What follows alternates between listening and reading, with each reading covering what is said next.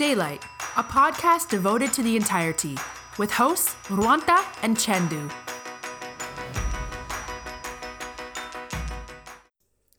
කොහොමද කට්ටිය හැමෝටම? අදත් ඕගොල්ලු මේ එකතු වෙන්නේ ඩේලයිට් මිනි එපිසෝඩ් එකක් එක්ක.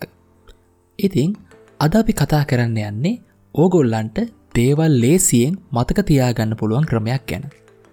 හරි. තැන් මම ඕගොල්ලන්ගේ මෙමරිය එක පොඩ්ඩක් ටෙස් කරන්න පොඩි එක්සයිස එකක් දෙනවා. ඉතිං මේකෙදි වෙන්නේ මම ඕගොල්ලන්ට වචන ලිස්ට එකක් කියනවා. වචන දහයක ලිස්ට එකක්. ඕගොල්ලො ඒක හොඳට අහගෙන ඉන්නවා. හොඳට අහගෙන ඉඳලා ආ පහු මම තප්පර තිහක කාලයක් දෙනවා.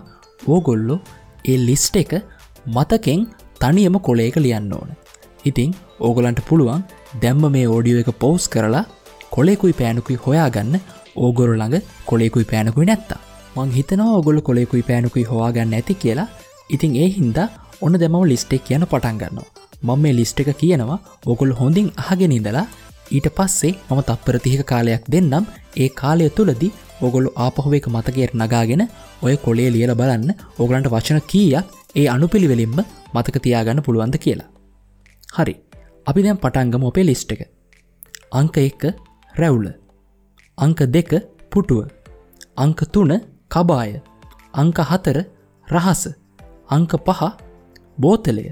අංක හය බල්ලා. අංක හත ඉර. අංක අට පොත. අංක නමය ගෙදර. අංක දහය ගෑස් ටැන්කිය. හරි ලිස්ට එක කියලා ඉවරයි මම දැංගිදං තප්පර තිහක කාලයක් දෙන්නම් ඕගොල්ලො මම මේ ලිස්ට එක එකේ නම් දහයට කියපු දේවල් ඒ හරි අනුපිළිවෙලින්ම කොලේ ලියන්න පුළුවන්ද කියල බලන්න ඔන්න තප්පරදිහේ කාලය දැන් ස්ටාර්ට් වෙනවා.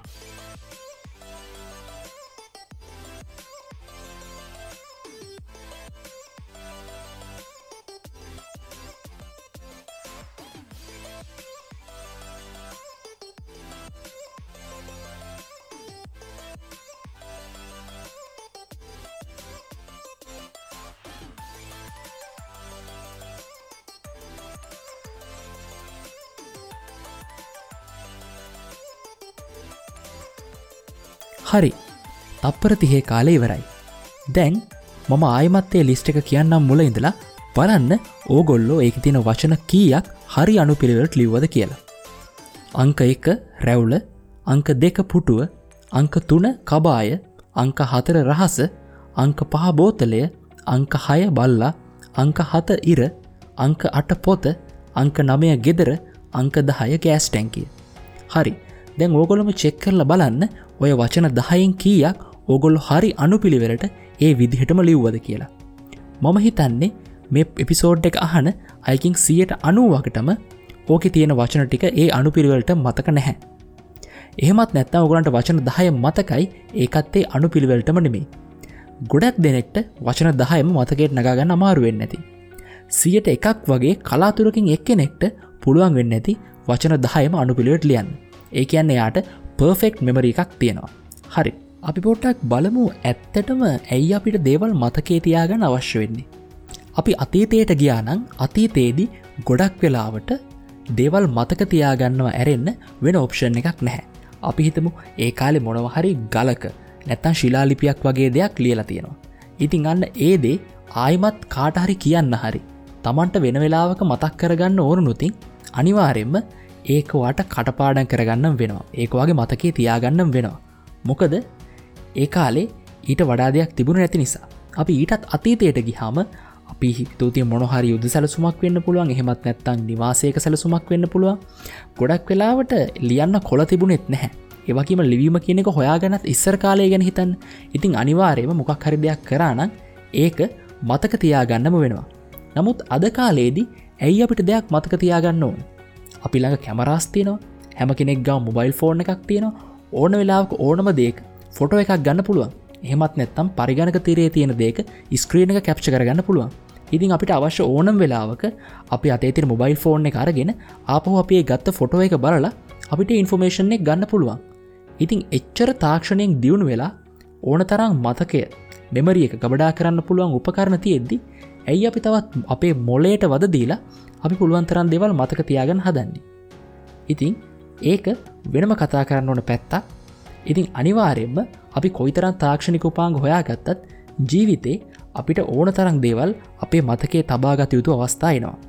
ඉතින් මවකුලන්ට පුඩි කතාවක් කියල පටන්ගන්න. එක පුද්ගලයෙක් හිටිය එයාගේ නම රිකාඩෝ ලිවේව්.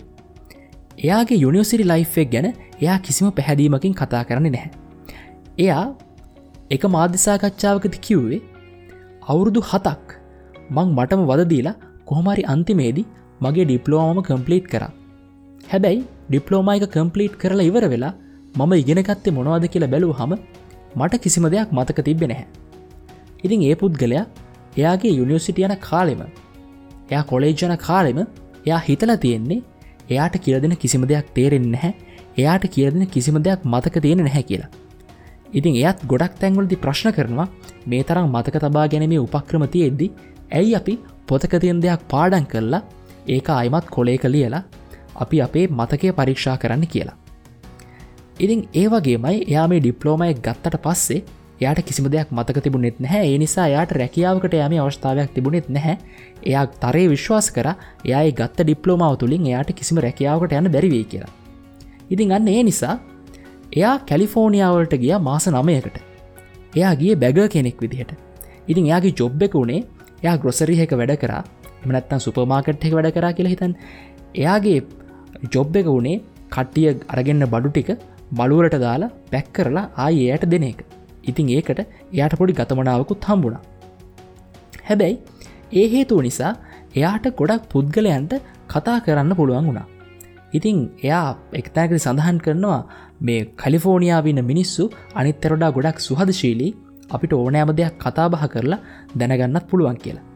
ඉතින් ඒ නිසා මේ කැලිෆෝනියාවේ මෙයා මේ මාසනමය ගත කරනකොට එයා කොහොමරි තේරුම් ගත්තා මම කොලේජන කාලේ හමනැත්ත ම යුනිසිරියන කාලේ මම ඩිප්ලෝමයි කරන කාලේ මම වෛර කරේ ඇත්තරම ඉගෙන ගත්ත දේවල් වලට නෙමේ ඇත්තරම මම ඉගෙනගත්ත විදිහටයි මම වෛර කරලා තින් ඒක එයා කොහොමරි තේරුම් ගත්තා එයාට මේ උගන්නපු අයගෙවත් නෙමේ වැරැද්ද තියෙන්නේ.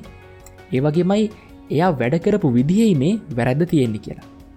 ඉතින් ඊට පස්සේ එයා විසින්ම එයා කල්පනා කරා එයා ඇත්තටම මොනවගේ පැත්තකට දාස කියලා. ඉතින් ඒ නිසා එයා තීරණය කරා සයිකලෝජුවලින් ඩිග්‍රියක් කරන්න. ඉතින් ඒ නිසා එයා කියනවා මම සයිකලෝජි කියන්නේ මම ආස පැත්තක්. ඉතින් මම ඒ ආස පැත්තෙන් ඩිග්‍රියක් කරන්න පටන්ගත්තර පස්සේ මට ගොඩක් දේවල් දැනගන්න ලැබුණා. ඉතින් ඒ දැනගන්න ලැබුණට පස්සේ එයා එක ගොඩක් ආසාාවෙන් එක ඉගෙන ගන්න ට්‍රයි කරා. එයා වෙලාවකදි කියනවා එයා ඩිප්ලෝමාව කරන කාලේ ගොඩක් එයා ක්ලාස් කට් කර. මොකද එයා ඒ තරං හේට් කලා එයා ඉගෙනගන්න විදිහට. එයා ඒ කාලෙ ගැන ඒතරම් පැහැදිමකින් නෙමේ හිටිකරම මුල්ලුත් කිව හැබැයියා දැන් කියනවා එයා සයිකොලෝජි ඩිග්‍රියක් කරනකොට එයා ලයිබ්‍රිය ඉන්නවා. එයා ඒ කාලේ ක්ලාස් කට් කරටත් වඩා වැඩි ටයිම් එක එකන් එයා ගොඩක් ආසාාවෙන් ඉගෙන ගන්නවා. ඉතින්ගේ ගොඩක් ලයිබ්‍රිය එක ඉඳලා අවුරුදු ගානක් තිස්සේ එයා විධ කියවීමේ මෙතඩ් ඒවගේම ලිවීමේ මෙතඩ් මොනවගේ දේවල්ද මතක තියාගන්න තියෙන ටිප්සන් ට්‍රික්ස් කියලා ගොඩක් දේවල් අධ්‍යනය කර. ඒවගේමයි හැම වෙලාම මෝටිවේට්ලා වැඩ කරන්න කොහොමති කියලා එයා අධ්‍යනය කර. ඉතිං අන්තිමේදී එයා සයිකලෝජුවලින් ගෞරව උපාදයක් ලබාගත්තා ඉතිං එයා අන්තිමේදි තේරුම් අරගෙන එයාගේ සිසුන්ට කියල දෙනවා මෙමරයිසේෂන් කියලා කියන්නේ ඉගෙනගන්නවට වඩා එහා ගිය දෙයක් කියලා. හරි මංගේ කතාව කිවේ මොකද මං මේ විස්තර ටික හොයාගත්තේ අන්නේ දේශකයාගේ තිබ්බ වීඩියෝ එකකින්. ඉතින් ඒ නිසා මම හිතුවා ඒ දේශකයාගේ ලයිෆ් ස්ටෝරේ ගෙනත් පොඩ්ඩක් කියලා ඉන්නවන කියලා. හරි. දැන් මම ඕගොලන්ට කතාවක් කියන්න යනවා. ඒ කතාව ඕගොල්ලු ඇස් දෙක පියාගෙන පුළුවන් තරං මනසිං මවාගන්න උත්සාහ කරන්න. ඊට පස්සේ මම ප්‍රශ්න වගයක් අහන්නම් බලමු ඕගොලන්ට කොච්චර හොඳ මතකයක් තියෙනවද කියලා. ආයමත් කියන්නම් මම ඕගොල්ලන්ට පොඩි කතාවක් කියන්න යනවා හොඳට ඇස් දෙක පියාගෙන මං මේ කියන කතාව ඕගොල්ලු මතකෙන් ඕගොල්ලන්ටම අවශ්‍ය විදිහකට ඕගොල්ලන්ට ආවේනික විදිහට චිත්‍රයක් ඕගොල්ලන්ගේ හිතේ මවාගන්න. හරි මෙන්න මේක තමයි කතාව. අහිංසක අසරණ දුප්පත් ළමයකින්නවා එයාගේ නම විලියම්. දවසක් එයාට හම්බෙනවා පාර්සලයක්. ඒ පාර්සලේ ගහල තියෙනවා නමක් සුගතන් අප්පු ජR කියලා. මේ ළමය එයාගේ තාත්තකින් අහනවා මොකක්ද තාත්තේ ජR කියන්නේ කියලා. තාත්තා කියනවා ජR කියන්නේ පුතේ ජූනිය කියන එක කෙටි කරලා කියලා. ඉතින්ගේ පාර්සලේ ඇතුළි තිබුණේ පොතක්. ඒ පොතේ මාතෘකාව තමයි ප්‍රේමය. ප්‍රේමය ගැන තියෙන පොත් පුතාටතාම පොඩි වැඩි ඒ නිසා ඕක ඩිංගිරි බණ්ඩ මාමට දෙන්න කියලා තාත්තා කියනවා. ඉතින් මේ ළමයා පොතත් අරගෙන මාමළඟට යනකොට ඒ පොත එක පාරටම චන්ද්‍රිකාවක් බවට පත්වෙනවා. ඉතින් මේ පොඩියෙක් කෙනා බයවෙලා මේක දිහා බලාගෙන ඉන්නකොට මේකෙන් එක පාරට රජ කෙනෙක් එලියට එනවා. ඒ රජ කෙනා කියනවා ලෝකෙ ඉන්න හැමටම මෛත්‍රී කරන්න කියල. හරි. ඕගොල්ලෝ දැම් මේ කතාවට අනුකූලව ඕගොල්ලන්ගේ ඔළුව චිත්‍රයක් මවාගන්න නැති. හැබැයි ඔගොල්ල විශ්වාස කරනවද මම ඔය කතාව ඇතුළෙන් ලංකාවේ මෙතෙක් කල් බිහිවෙච්ච ජනාධිපතිවරු හත් දෙෙන අනුපිළිවෙලින් ඕගොල්ලන්ට පාඩන් කෙරවා කියලා.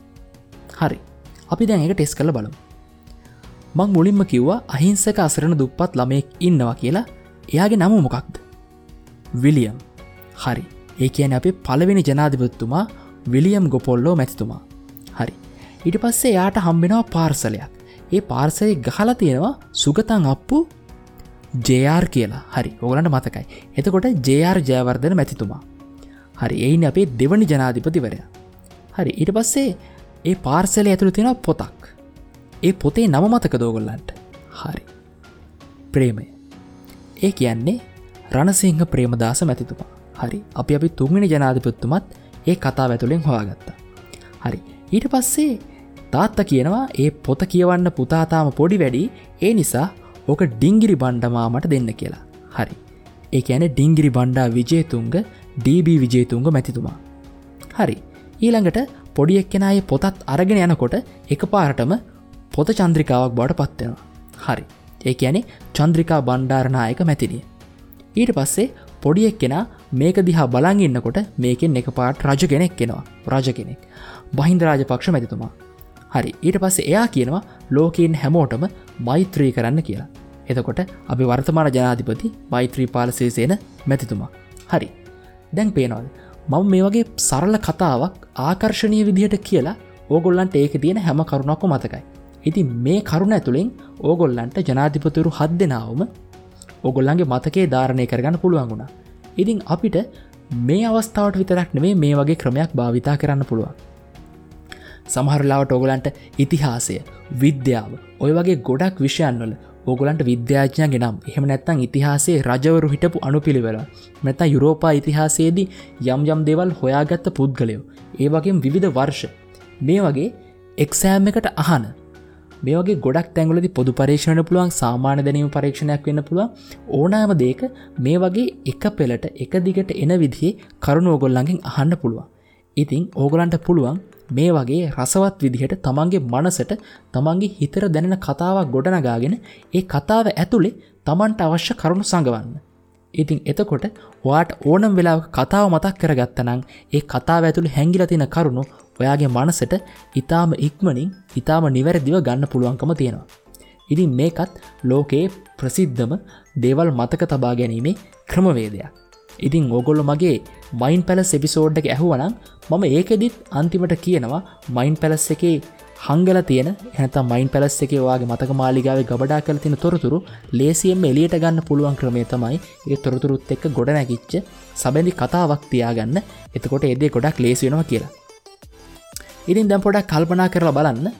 දැන් අර ම මුලින්ම කියපු ලිස්ට එකත් ඕගොල්ලො ඒ ලිස්ට එක ඇහෙන වෙලාවෙම ඒ එක එක පොයින්ට එකට අදාළව ඔගොලු කතාවක් ගොඩනගා ගත්තන ඔගොල්ලන්ට ඒ ලිස්ට එක ආයමත් මම දීපු තප්පර තිහේදී ඒක මතක් කරගන්න එක ඒ තරම් දෙයක් වෙන්න නැහැ.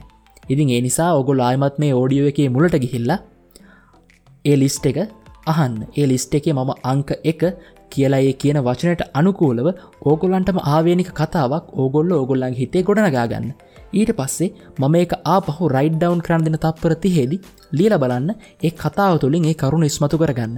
අනිවාරෙන්ම ඕගොලො සියට සීයක්ම හෝ සියට අනු පහකටත් එහා ප්‍රතිශතයකින් ඕගොල්ලො ඒ වචන ටික හරියට ලියයි අනු පිළිවෙරටම ඉතින් මේ වගේ ගොඩක් මතකු පක්‍රම තියෙනවා.